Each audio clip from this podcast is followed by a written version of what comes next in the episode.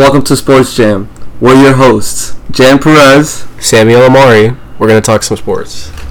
talking about the NBA. Crazy thing happened today. Cavs send three unprotected first round picks, two pick swaps, Lauri Markkanen. Sorry if I if I botch, botched this name. Ochai Agbaji and Collin Sexton to Utah for Donovan Mitchell. Sammy, what are your opinions? Well, first off, I gotta open by saying thank you to both of these GMs till waiting till our first episode to making this huge trade. You know, they could have easily just waited until right after we uploaded this episode, but thank God they didn't. First off, I'm gonna say very crazy that Donovan Mitchell ended up going for less than Rudy Gobert. I would have never guessed that. Um, those Cavs picks, I don't think they're going to be that valuable with Mobley and Mitchell and Sexton, not Sexton, Uh, Donovan and uh, Darius Garland. and Garland. Yes. So you're you're thinking that due to how stacked this team is for years to come, that these pick swaps and these first round protectors don't really mean anything. Well, you look at those guys, and Garland and Mobley are both under 22, and Mitchell's still just getting to his second contract now. So those guys are going to be good for a long time. It's a good young core on that squad, and by the time you know those picks get back to them, they start getting their own picks back. That's when those guys are going to start aging. So I don't put much value in those. Uh, the Jazz got Sexton, and they just um, signed him to it. It was a sign and trade, four years, seventy-five million. So Sexton is signed, and hey, you can have your opinion on Sexton. He could have or could not have been the reason that Darius Garland didn't work out until he got injured, but. I would say that Collin Sexton is a good sign. So for a team like the Jazz that I think are now just in straight rebuild mode, having a young guy like Sexton to I don't know maybe build up on, maybe keep for a couple years, see see if they can use him in another trade. Now that they got how many was it 13 first round picks? Yeah, they they're competing with OKC now for their picks, but um, the fact that they signed him right away shows they place some value in Sexton. He wasn't just there to make the contracts work, so they gotta like him to some degree. He's gonna put up points on the board for you. Uh, they also got Lauri in the deal, Lauri Markkanen, and he I, in. I love Lauri Markkanen. I like Lauri. I mean, you know, every piece that Utah got in this trade is a good piece, but not a great piece. And in a trade for a superstar, I always hate if you're the team trading away a superstar and you're not getting one guy or one piece that I can point to and say, okay, this is going to really give me something to build with for the future. I don't really think Sexton, Lauri, uh, Agbaji, and the picks really, really help Utah other than losing games this year for Victor. So I guess if that was their job to just to get picks and be bad for Victor, they accomplished that. But I just don't like trading a superstar and getting not one big name back. Well, you got to think about it in the Utah Jazz situation. They got rid of Rudy for, I think, a steal. Uh, so many a straight haul of first round picks from Minnesota, especially on a guy that they had planned for over a year now. They had been talking to get rid of him. They got rid of him, dumped his salary out, got a lot of picks in return. I think they win that deal. And then Donovan Mitchell, they were kind of forced. Donovan Mitchell was like, hey, I don't want to play with Rudy. And then they got rid of Rudy and didn't get an asset back. So he's like, why would I stay here? I have nothing to play for. Of course, if I'm Mitchell, if I'm Gobert, I, I don't want to keep running the same thing back and again and again and again. We know it didn't work. It hasn't worked. They can't win meaningful games long term with that squad. Especially playoffs. Exactly. In the playoffs, they'd struggle so many times before. I, uh, they hadn't even reached the conference finals when they even had that one huge year where they were the number one seed and finals favorites. But again, who knows what happens in the lottery? Who knows what happens with these picks? Who knows if you know Victor's even going to be good? I don't like the idea of blowing up. You have two, and the Rudy trade, of course. You you you you see you can get that many picks back for Rudy. You have to do it. But for Mitchell, I would have liked him to see them get something back. You know, maybe get involved in a Durant three-team trade. Maybe try to get uh, you know a, a great young piece that may might not be as good as Mitchell, but is something that can really build with going forward. I don't think you can build with Sexton. I don't think you can build with Markkanen. The only real team that had any other real interest and was in talks to, you know, be able to get this superstar, Donovan Mitchell, was the Knicks, and we know the Knicks, a poverty franchise known for multiple times ruining free agency deals, like when they had almost Kevin Durant and uh, Kyrie messed that up. They could have gotten Donovan Mitchell, messed that up. They could have gotten LeBron when he went to Miami, messed that up. They're a poverty franchise. I expected this from them, but when the GM came out salty, talking about the Donovan Mitchell trades and how nothing's gonna go down, uh, I kind of expected this. I, I knew that New York would never really pull anything off for Donovan Mitchell. I'm just surprised that it happened to be Cleveland. I kind of got the feeling the, the minute RJ signed his extension that that trade wasn't going to happen. I don't think the Jazz would have traded Donovan Mitchell to the Knicks if they didn't get RJ back. And with that poison pill extension that RJ signed, I uh, there wasn't really any way that they could get him to Utah. So I guess it did narrow the teams down, but if I was Utah, I would have been calling Orlando for Suggs or Franz. I would have been calling Houston. Maybe you could get one of their young guys from them. I don't know. I, If, I, if I'm Houston, do you give Jalen Green? no, I, I'm a huge Jalen Green guy. You don't. I think Jalen Green. Then who do you have? Jalen Green or Jabari? That's the only thing you can trade for Donovan. Yes, but you know, maybe I think about Jabari. I don't know how I feel about the pairing of Donovan Mitchell and Jalen Green together, but if Jalen Green can develop like a playmaker, like he said he would go, would be was going to, I think that would be an interesting team. So, okay, now talk, enough about hypotheticals. Talking about the team that we saw that just happened Darius, um, Donovan, and Evan Mobley. This three pairing. How, how good do you think this team is? Don't forget Jarrett Allen. Jarrett, Jarrett Allen is. is a sleeper player. Yes, he did. I'm worried about the defense. Uh, Donovan Mitchell six one. Um, You Colin think the backcourt is too small? It's not only that they're small; they don't They're not good defense. You know, Don, Yeah. there were times last year where Donovan Mitchell was the worst defender in the league. In the playoffs, the Mavericks were just bullying him, possession after possession. Darius Garland isn't the best defender, but with two guys like Jarrett Allen and Evan Mobley, who is arguably an All NBA defender already, That makes me feel better. You know, you're not you're not gonna let up points in the paint with Mobley and Allen on the floor. But think about it in the scenario of let's say they had to face the Warriors in the finals. Let's say that the matchup instead of being Boston happened to have been the Cavs. I feel like Curry goes for forty every night. Well, you know, Curry, Clay, Poole, those guys are eating, you know, and you look at the East, it's a bunch of good scoring guards, and I don't know how they're going to be able to compete with the teams like Philly, who, you know, say what you want about Harden, but he's losing weight in the offseason. It's a tough matchup. I don't know who's guarding them, that guy. I don't know who's guarding. No, Jaylen Brown. No, if it was the Sixers, that's a nightmare for them. Having JoJo have to be guarded by Evan Mobley, and then after Evan Mobley goes down, then he has to rest. Then Jarrett Allen has well, to that's the dream him. scenario for Philly, though. That's why you get Harden. You you have Maxey and Harden now. So if you go against a team that has a lockdown paint defense, you know, a Jarrett Allen and Evan Mobley, you always have the Maxeys and the Hardens who can feast and get you easy points. I, I, I don't. I like if you point to one matchup in the East with the upper echelon. I don't know if I still favor them over any of those teams. The Cavs, you think the Cavs can't be any of the top three seeds in the East? Well, let's say you go down the list. You say the Bucks. I mean, Giannis. Giannis has his his work cut out for him.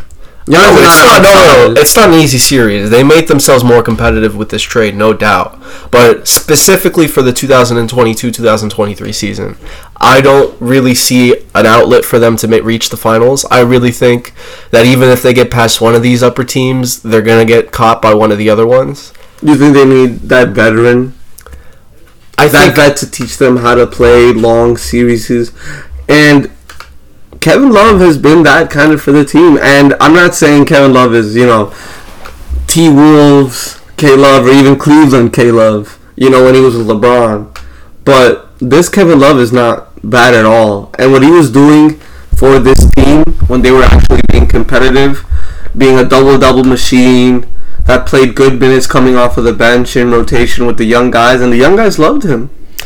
Well, he's getting up there in age. I'm not. I'm not gonna really count on Kevin Love to be a big contributor on a finals contender, but JB Bickerstaff, uh, he's a good coach. He proved that last year. If he can stagger these minutes and you know play Okoro and play Levert to you know kind of play off of the weaknesses of Garland and Mitchell, they could definitely make it work. So I don't want to count them out. They're definitely a good team in the East, but I people need to slow down and saying they're finals favorites or favorites out of the East. I don't think they're anywhere near that as of this year. So, if you don't think the Cavs are the favorites out of the East, then who would it be? We have Boston, who just came from a finals run, and let me add, brought into the team this offseason, Gallinari, Danilo Gallinari, my fault, and Malcolm Brogdon, two huge additions. Underrated. It's already stacked, in my opinion, Boston team. Well, you know the Bra- the Brogdon and especially the Gallinari edition have kind of gotten lost in the rest of the off-season sauce. I, in my opinion, I think this is the most impactful signing of all that I've seen. To be honest, Signing. I don't know about that. You know, But but- that's in my opinion the biggest offseason. that's a loaded that's a loaded backcourt now. A lot of depth. You know, you got Brogdon. You still got Marcus Smart. Marcus Smart, who won Defensive Player of the Year. You have Pritchard, who played some big playoff minutes for them. you have uh, Jaylen Brown as well as a guard. Jaylen Brown as a guard, Derek White. You got a lot of guys who can all shoot relatively. You know, Marcus Smart gets out of control sometimes. It's it's a lot of guys to throw at Garland and Sexton. So that's a matchup I don't like for them. And Boston, yeah, they made all these great additions and they went to the finals. And saying all of that, I still don't think they're favorites out of the East. I, I would give the nod to, to the Bucks for sure. In my opinion, last year you and me, you know, coming into this last playoff run, uh, we had discussed who our picks were for the playoffs. I called the Bucks, and if it wasn't for injury, I still very like I would put money that the Bucks would have won. Uh, yeah, I agree. But now with this new addition to the Boston Celtics, yes, Khris Middleton was injured, but what did the Bucks do? What did they improve on that the that the Boston didn't improve on twice as much? Gallinari adds Gallinari and Brogdon. I was seeing this of their combined uh, averages together: thirty points a game, over five assists, over five rebounds a game in just those two players and adding them in rotational minutes with already JT, Jaylen Brown, Time Lord. You know how many different types of rotation they can run? They can have an easy rotation of Brogdon at the one, Smart at the two, JB at the three, JT at the four, and then one Time Time Lord at the five.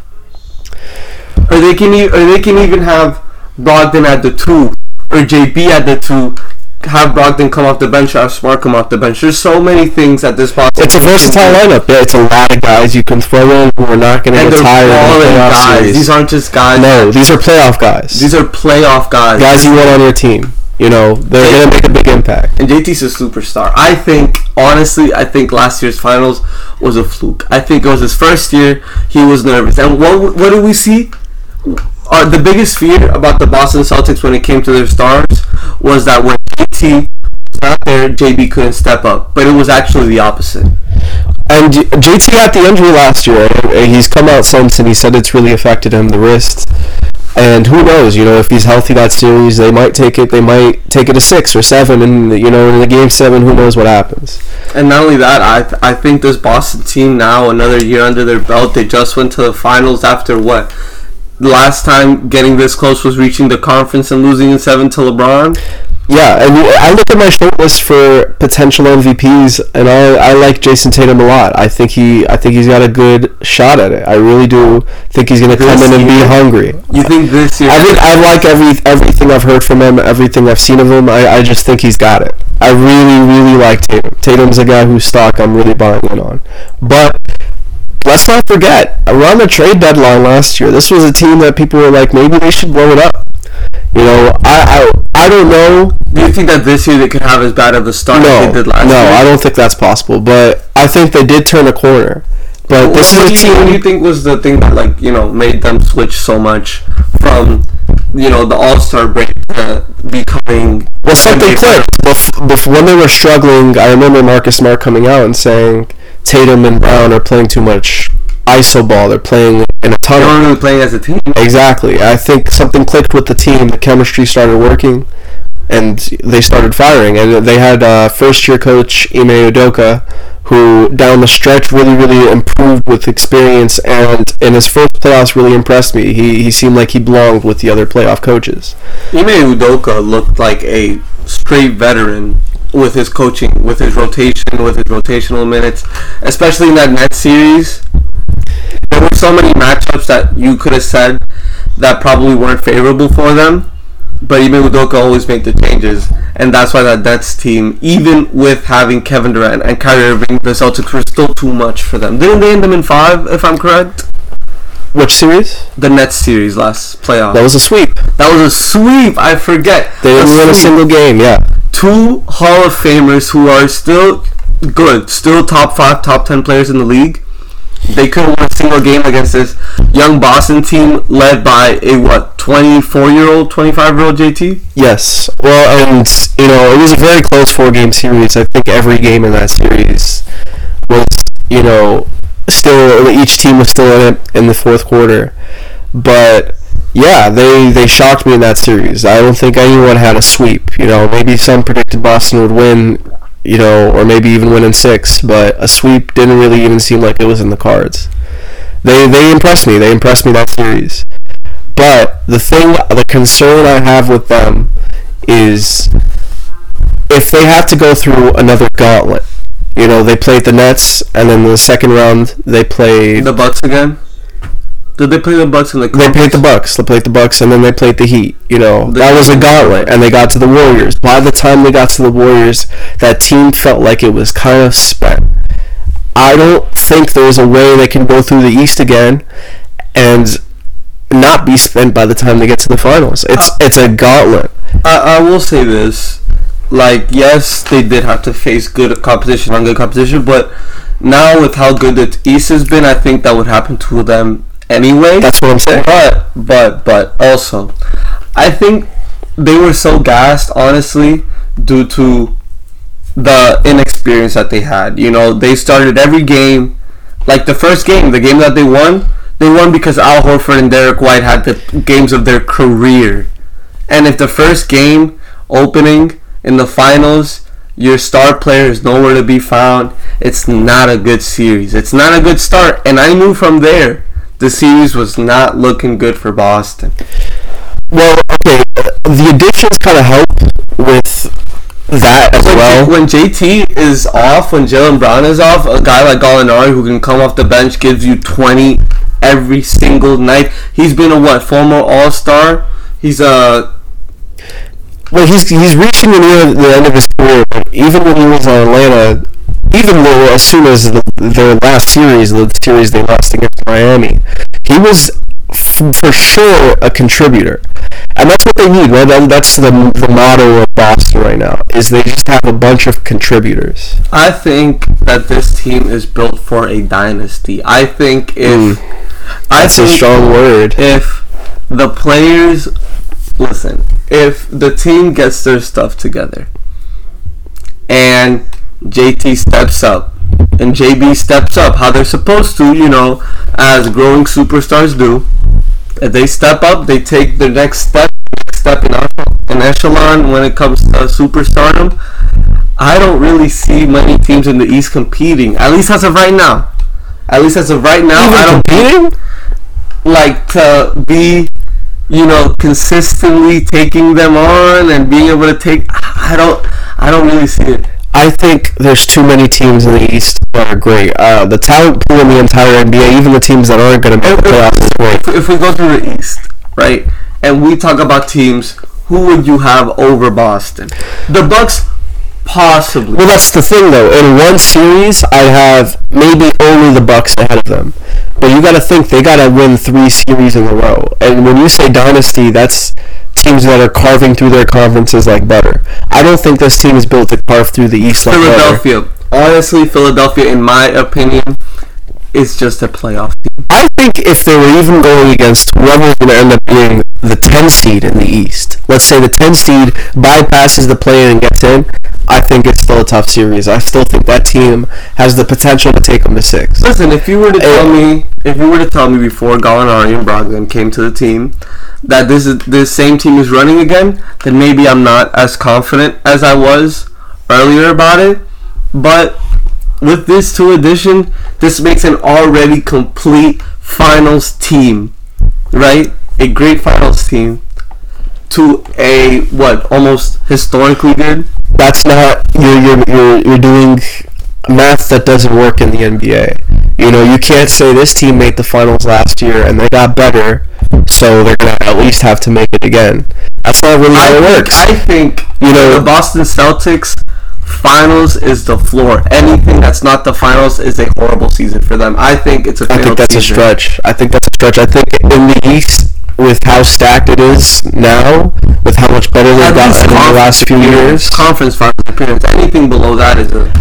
straight when you look, if you look at the East team by team, it's a bunch of teams who got better, who were young and are going to the Nets, progress. the Nets got worse. The Nets got worse, but you And know, Kevin Durant's gonna get worse. you still- Kyrie's gonna get worse. we don't know that for a fact. And you know, a full season playing together, who knows what's going on with Ben Simmons? They added, uh, they just add, added. Ben Simmons doesn't even want to. They just added Markieff Morris. Ben Simmons does. We, we don't know. We don't know. Ben Simmons could make a Superman hero return this season and look like defensive player of the year. It's in the cards. But Ben Simmons does not want to play. That is the problem. If he enjoyed playing basketball, We don't know. Look, we can say he didn't enjoy playing basketball in Philly, and we could say he's found every excuse thus far to not play. But we could also say these mental health issues were, you know, in fact true. And maybe he does overcome them, and maybe he does come back and excels. Well, people forget how good he was when he was playing. He's one of the best defensive players in the league. listen, I agree that he is that Ben Simmons is an All NBA defender. That he has potential to even if he doesn't really develop his game, still be a top ten uh, playmaker in the league. That's how good he is. But if he does not get out there, he does not play. Just practicing in the gym, just keeping up with cardio is not the same as in-game experience. And with years passing by, you know that he doesn't have under his belt, that he that his competition doesn't really have on him. You know, I mean that he doesn't really have on his competition. He doesn't really have the time, the experience, the games played. His peers are starting to pass him by. Donovan Mitchell should have won that Rookie of the Year. Well, way it's, his career's been He, he's uh, well, his career has definitely turned out better, but you know that's irrelevant. I'm just saying it's a possibility. He does come back and he looks like the Ben Simmons we saw from before, even better. Who knows? But like there's there are so many scenarios for that team, and one of them is most certainly they come back stronger and they look like East favorites, like they were prior to even the playoffs starting. Has Kevin, has Kevin Durant even given his opinion on Ben Simmons? Has he even has he even said, "Oh yeah, I'm looking forward for Ben" and stuff like that? Because ever since Kevin Durant stayed with the team, I haven't heard anything from him. I don't know if he's just angry. I don't know if he's unhappy. Well, I think Kevin is just like, I don't know what's going on with that situation, so I'm not going to comment on it. When Ben Simmons is playing basketball for the Nets, I'm going to be excited. But he's not doing that right now, so why talk about someone who's not playing with the team? Uh, I guess, I guess, but Kevin Durant being wanting to be out and being forced to play this season is not good for this team. They got swept in the first round last year. That's not going to help their confidence. And coming into this year with not only a worse roster, but a team that just genuinely does not want to be there, doesn't want to play with each other. Look, I can agree with you. I can agree with you. But that's just one of the many Okay, teams in the so- East who's gotten better. The Nets didn't get better. I think Bucks. they did. No, I think they How did the. Nets get better? Well, just inherently, if Ben Simmons even plays one game for them, it's better team. I, I agree. I agree. So what do you now moving away from the Nets? Going to Philly. Atlanta, okay, you, well, you want to go to Philly, okay. Philly's another squad. They have They're the same. The same, but they added Maxey. I mean, they didn't add Maxey, but they've added another year under Maxey, as a primary scorer on the squad. He's gotten some play- playoff experience under his belt. Who knows what the ceiling on Maxey is? What if he's the true number two superstar for Embiid, and now you're only asking Harden to be a third option slash playmaker? I don't love my third player being paid almost, almost, or if not more than Embiid is. So we saw him kind of take a pay cut, and we're seeing him make moves, uh, make strides in the offseason to make sure his conditioning is straight from the get go in the season. And let's not forget, it was not that long ago when we were talking about James Harden with the five best players in the league. James Harden is only as good as he wants to be himself. Cause it's all about him. When he went to the Nets, those what year and a half, two two seasons. He played great. two seasons, he played fine. I'm not gonna say. I'm when not they were healthy. Well, let's, let's look. We can say that situation was a failure, and it was. I mean, we'll see what happens with Dunn. But when those two guys were all healthy and playing together, they looked like everything we thought they were going to be. They looked unstoppable. They looked like they were going to cruise to a championship. I thought that this team was like even worse than that, you know, Golden State 2017 year when they got Kevin Durant. I thought it was gonna be even worse than that. Yeah, I thought so as well. but I guess it just doesn't work. And part of it is James Harden's fault. I'd say it's all three of their faults, but I'm not gonna say and sit here and be like, "Oh, James Harden played fine. He did say- well." Say what you want about James. Getting you know? a listen, getting a maxed contract player, giving as many assets as they give for him, just for him to give you a season and a half of effort and then say, "Get me out of here," is just. I think I think it's just disrespectful, and I'm not one to praise, um, you know, GMs or anything, because rich billionaires, I don't care that they're getting screwed over, but him being paid this much to be in a team in Philadelphia where he's not even expected anymore to be the the second best player, the, the second scoring option. I think this really hurts Philadelphia. I don't think. Okay, well, you want to say in the future if it hurts them or not? That's you know a completely separate discussion. But specifically pertaining to this upcoming season, Harden, Maxey, Embiid, uh, you still have Tobias, you still have um, Thybulle on that squad. It, it's it's a squad that can compete. There's a lot of uh, Embiid was you know some people's MVP last year, a lot of people's MVP last year. But you and me have said gazillions of times, it's Jokic. Yeah, well, you know, that's okay. If he's not one, he's two. It was a great, great season from Embiid. If he could replicate that, and we get, you know, even a fraction of Houston James Harden, and Maxey even takes a small leap forward, and guys like Tob- Tobias, you know, s- prevent themselves from regressing. That's a tough out in the East. That's a tough, tough team that'll take you to six or seven, regardless of who you are. And then, if Philadelphia is as good as you claim, I don't even think they could still take Boston. They're not even. They're, And they and they still didn't. They're by my, by no means my favorite team the East. And, I, and they're a a series, sleeper. no, team? they're not a sleeper. I don't think I wouldn't even put them in the category of uh, finals contenders.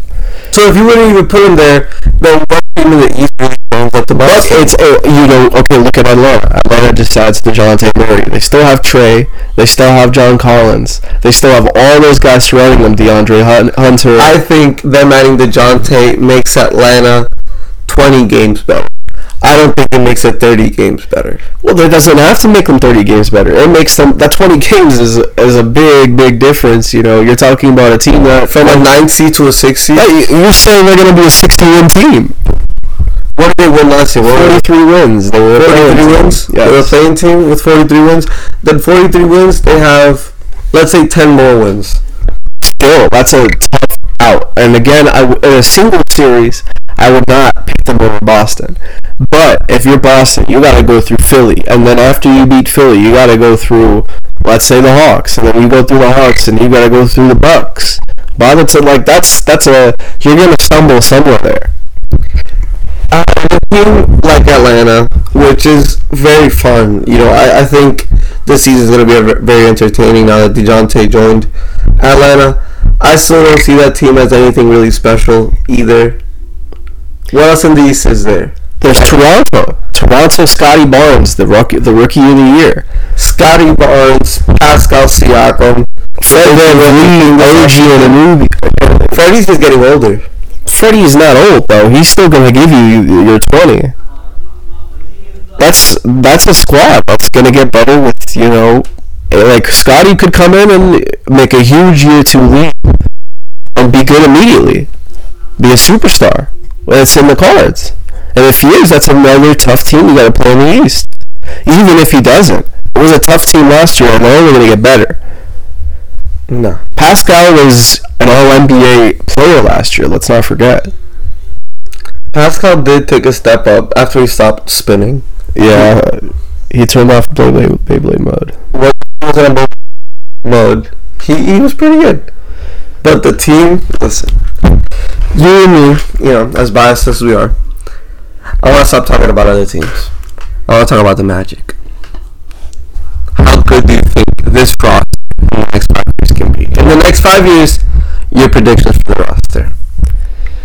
Five years is tough to for me to objectively give you an opinion.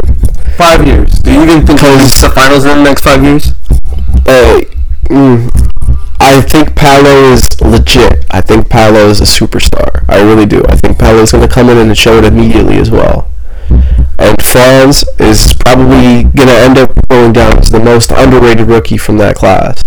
You know, people never talk about him in the group with Cade and Green and Mobley and Scottie, but I think he's the right there with them. I think he's right there with them.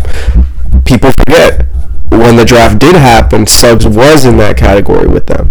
Who knows if he takes a step up and uh, joins right back with them? That's it's certainly possible. I was watching a, a Suggs highlight play today from uh, Gonzaga, where he does almost a full, almost half court pass from one side to the other, and stuff like that. That makes me hopeful when I watch him because it's that stuff you you don't teach. You know how you it's it's stuff that you know from playing the game, from learning the game, from being a student, and you know really focusing and getting your you know your game up. The shooting is the main concern with him. If he if he can get that right, you know, I like his form, and he was taking some deep threes last year, which encourages me. If he if he can get his shooting right, even in that disastrous rookie season, he was a plus defender. He was one of the better defenders on a bad team. So And listen, hey, bad shooter and all, he still has some flashes. Yeah, he has, of course, he had some flashes of greatness, and he's going to form some chemistry with these guys. You know, as these guys just play more and more games together, they're all just going to get better together. And Orlando, with the addition of Paolo, they don't need Suggs be a number one or even number two guy. They just need him to be a rock for the team, and I think that's not too much to ask of a guy like that, with that much raw potential coming in. When we got Suggs and Franz, I didn't even have Paolo in the back of my head at that time. I was just happy that we got Suggs, you know, and Franz. And seeing these two guys who from this season have shown that hey, they are good. They have potential to be, you know, all stars, if not perennial all stars. And some of them even, you know, all NBA players. So when I see this team and then I see the addition of Paolo, basically what jacked Carmelo, Jacked Carmelo, know, jacked Carmelo who takes steroids. Jack Carmelo, 6'10", uh, 6'10", jacked Carmelo Anthony. If we get even 70% of that, you know, Orlando is going to be a problem in the East. And Paolo looks like a monster. Many veterans were saying, the Draymond Green, Draymond Green literally right after Summer League said, after watching all the young prospects, watching the Summer League games, the one who is the most NBA ready, the one who is that boy, is Paolo, and it's for a reason. He has his game. He has he has a nice jumper. He can play in the post. He's big. He gets rebounds. He plays good defense. He's also a slasher. The passing, And he the passing as well. mainly surprised me. RJ Hampton, who played with him in the summer league, did an interview and said the thing that surprised him most about Paolo was day one he came in with the basketball IQ and passing of a veteran. if he can carry that into the season and he could just be the guy and half court sets you give the ball to and you can trust him to make big decisions, Make the big plays. That's a scary team. And having a guy like Jalen who can help him, you know, ease off the whole playmaking, considering how good J- uh, Jalen Suggs is as directing the floor, and so Franz as well as a point forward. Yes. I think. I think we put Paolo in the situation. We really gave him the keys and really set him up to have a spectacular rookie And season. we've we've already touched on we just touched on Paolo and Suggs and Franz. This team has so many young guys. J.I. all young, you know. Just look at the wings. You got the at guard. You've got Suggs, who we already talked about. You have Cole Anthony, who you know started the season on fire. If he can keep that going for a whole season, he's a most improved player candidate. No, Cole Anthony. In my head, I think he has the potential to this year, even if it's not the best shooting percentage, to average 20, 25 almost. And everything we just said about Cole, he is not even the guy I think is going to be starting for the team. I think Markelle Fultz, who when he was healthy last year, made Orlando an almost 500 team. Their defensive rating shot through the roof. He's a very, very trustworthy ball handler and passer, a good enough defender that you can have him out there and not have to worry about him. The mid-range shot is legit, and his finishing ability is borderline elite. And you've got, you know, the wings you got Jonathan Isaac, who when healthy, even a few years ago, was a defensive defensive player of the year candidate. All Oh, basically, yeah, to the season he got injured, he started off the season being considered in the runnings for Defensive Player of the Year. Chuma Okeke, who's only a few years off of an ACL injury, which is the only reason he got taken as late as he was. And it's showing some really good flashes. You know, there's some consistency. improvement. He just needs to keep it consistent. But if his three-point shooting can stay, you know, on point for a whole season, his defending is great. Uh, another wing that we brought in, uh, Gary Harris. Gary Harris, we just re-signed him. Gary Harris is a great veteran presence who's going to be a 3 and D guy, and he's going to be one of the rocks of the team and one of the veterans who's been there. That's going to be really important going forward if this team makes playoff series. I, I love having so many guards and so many wings that can defend because it just makes our team so vers- so versatile. It allows us to defend the paint, defend outside, be able to move in transition, switch.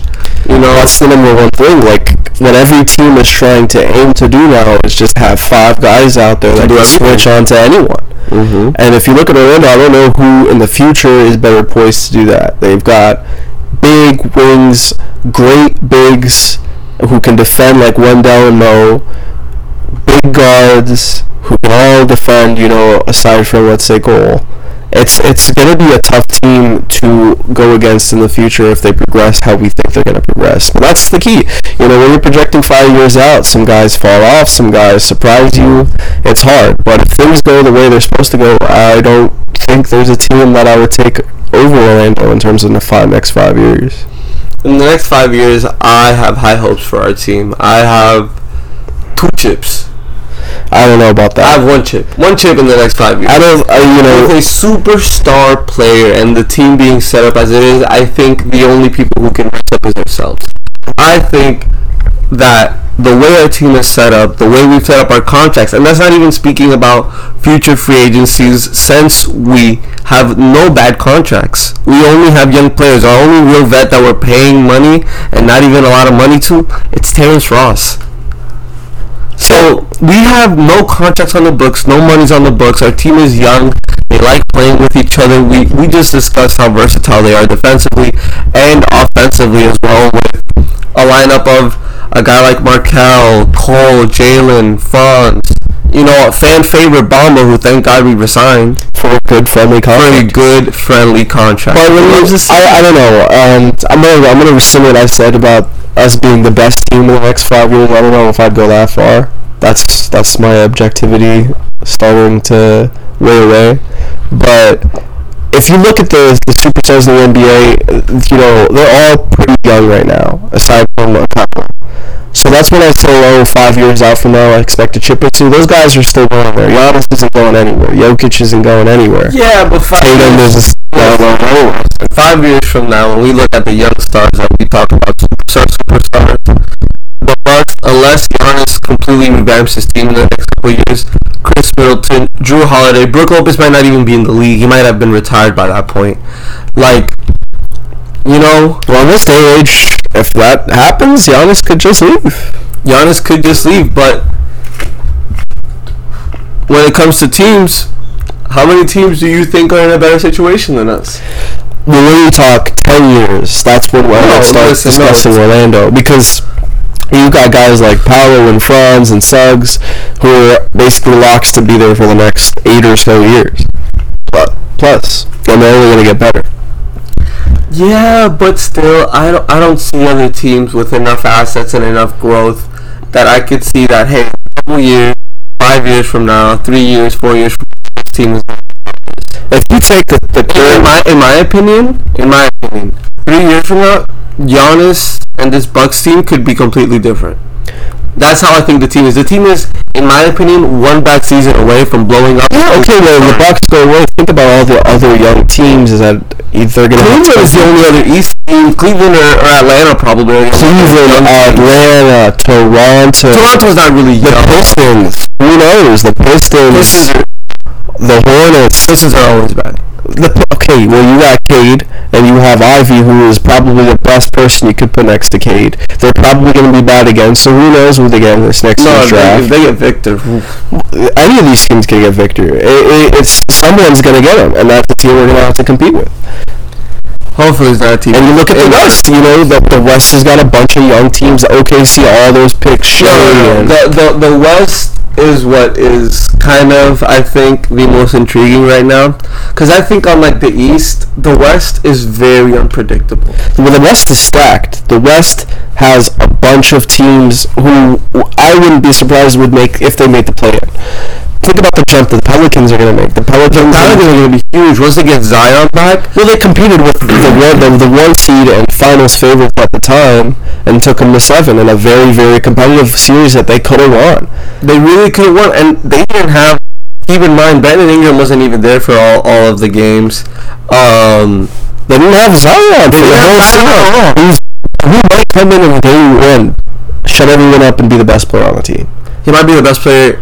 Like Well, if he resumes where he left off, I think he's the best player on the team. And CJ seemed to work really well with the squad. Herb Jones surprised a lot of people. Herb Jones looks like a foundational piece to a future. Jose. Alvarado, he was a great bench player. Alvarado was great. Yes, um, I mean that's just one of the many teams in the East. You think about Thunder, like I said, with Shai and Chet going forward, all those picks.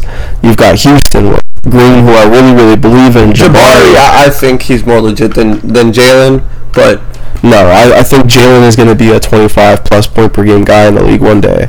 And if he can develop his playmaking, you know, we're talking about a guy who could, you know, be uh, follow the prototype of a guy like Harden. But when you say best team in the next 10 years, you have to talk about the teams who already have superstars. Like Jokic, who's not even, you know, approaching his 30s yet. And he's got guys like Jamal and MPJ around him. Bones Hyland is a surprising rookie. the, the. Nuggets. Listen, in my opinion, I think the Nuggets should try their hardest to pair Jokic up with somebody. I don't think so. I think they should just roll. I think they're. Uh, You think they should just roll with what they You asked me earlier if I thought the Celtics were a sleeper, and I said no. I think the Nuggets are final sleeper. I don't think they're getting enough respect. Uh, I think Jokic is just too good, and there were stretches where last year we talked about how um, when Jokic was on the floor, they were one of the best offensive teams in the league. When Jokic was off the floor, they were one of the worst teams overall in the league. yeah, no. And that just speaks to how good Jokic is. team was Jokic last year. Exactly. So coming back again, you have a guy who's a now, cons- in my opinion, consensus, but you know, not unanimous when it comes to actual actual. Yeah. But a two-time MVP coming back to a team that is not doing anything with him. They don't need to. I- I- you can say if the Nuggets the Nuggets had a healthy MPJ and a healthy Jamal Murray last year, they could have challenged the Warriors. I don't see why they couldn't have. the the Warriors were the team that I was surprised to see reach the finals. I I had no idea that they would have even made it past the second round. That team for me was the biggest sleeper in my opinion. I didn't think they were gonna be. They did come. Well, they, they came out of nowhere, and you know, in classic Warriors fashion, they did catch some injury breaks in the playoffs. You know, they went against the Nuggets without their second and their third best player. They went against the Grizzlies when the Grizzlies had them in trouble without. And Ja. Jaw wasn't there either. Ja wasn't there that's a the end of team the that I completely forgot about. Ja just had an uh, what MVP cal- caliber year. He won. M- he won most improved. But he said he could have been MVP. Yeah, he. I think he's his odds right now are like top five or six to win MVP this year.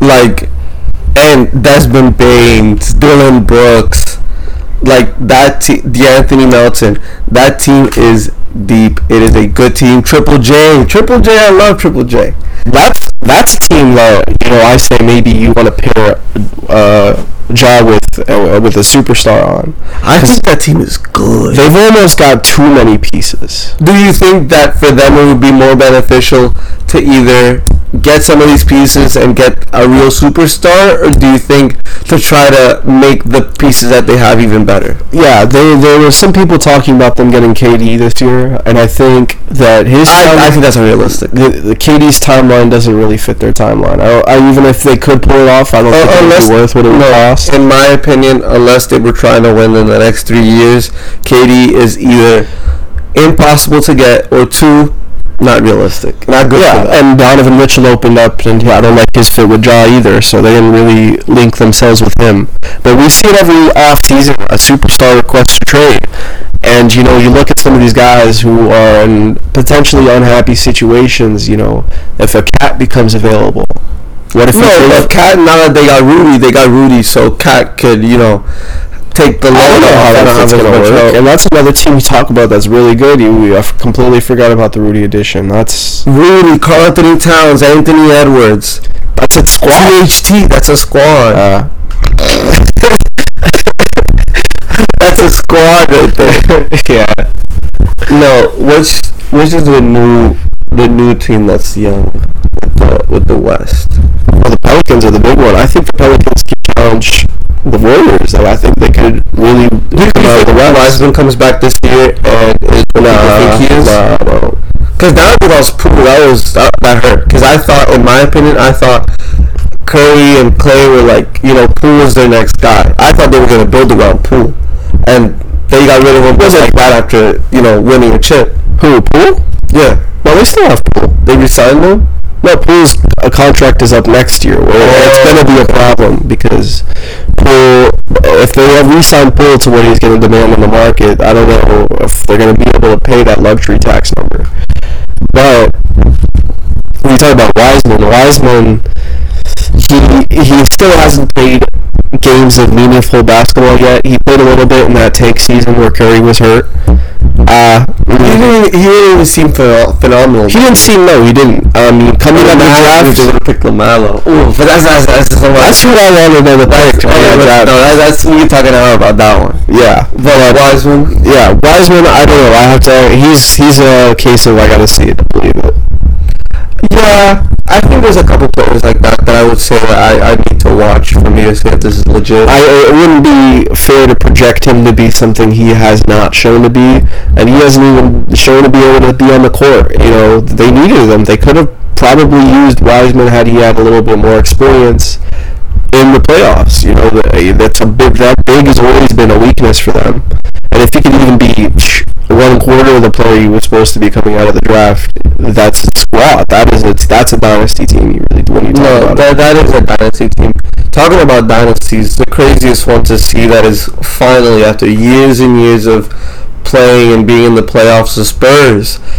Like, is Greg, will Gregg Popovich retire now? This team is done. Uh, Or do you think they'll try to rebuild as quickly as possible, knowing that Gregg Popovich I think gone? I think not taking their time with this be rebuild would be a huge, huge mistake. I, I think the best move for Pop right now is to either go to a team that's looking to win now and needs a coach, or to just retire right off to the sunset. Because I don't really think the Spurs are going to be able to put a team together before he's even you know 90 or 95 years old. You know, I think the goal for them is to get Victor. You can never bank on that, but if they do, the everything we're talking about here obviously changes. But you trade De- Dejounte, you get all your picks. You know, you still have some guys who I like, like Keldon Johnson, who I think is going to have a big year. But no real pieces that you can build a championship around and really point to. So, no, I'm not going to say that the Spurs can do anything while Popovich is still there as a coach. Well, that's all we got for today. Thank you guys for listening to the whole thing. Uh, we'll see you on the next podcast. I am Samuel. Bro, and uh,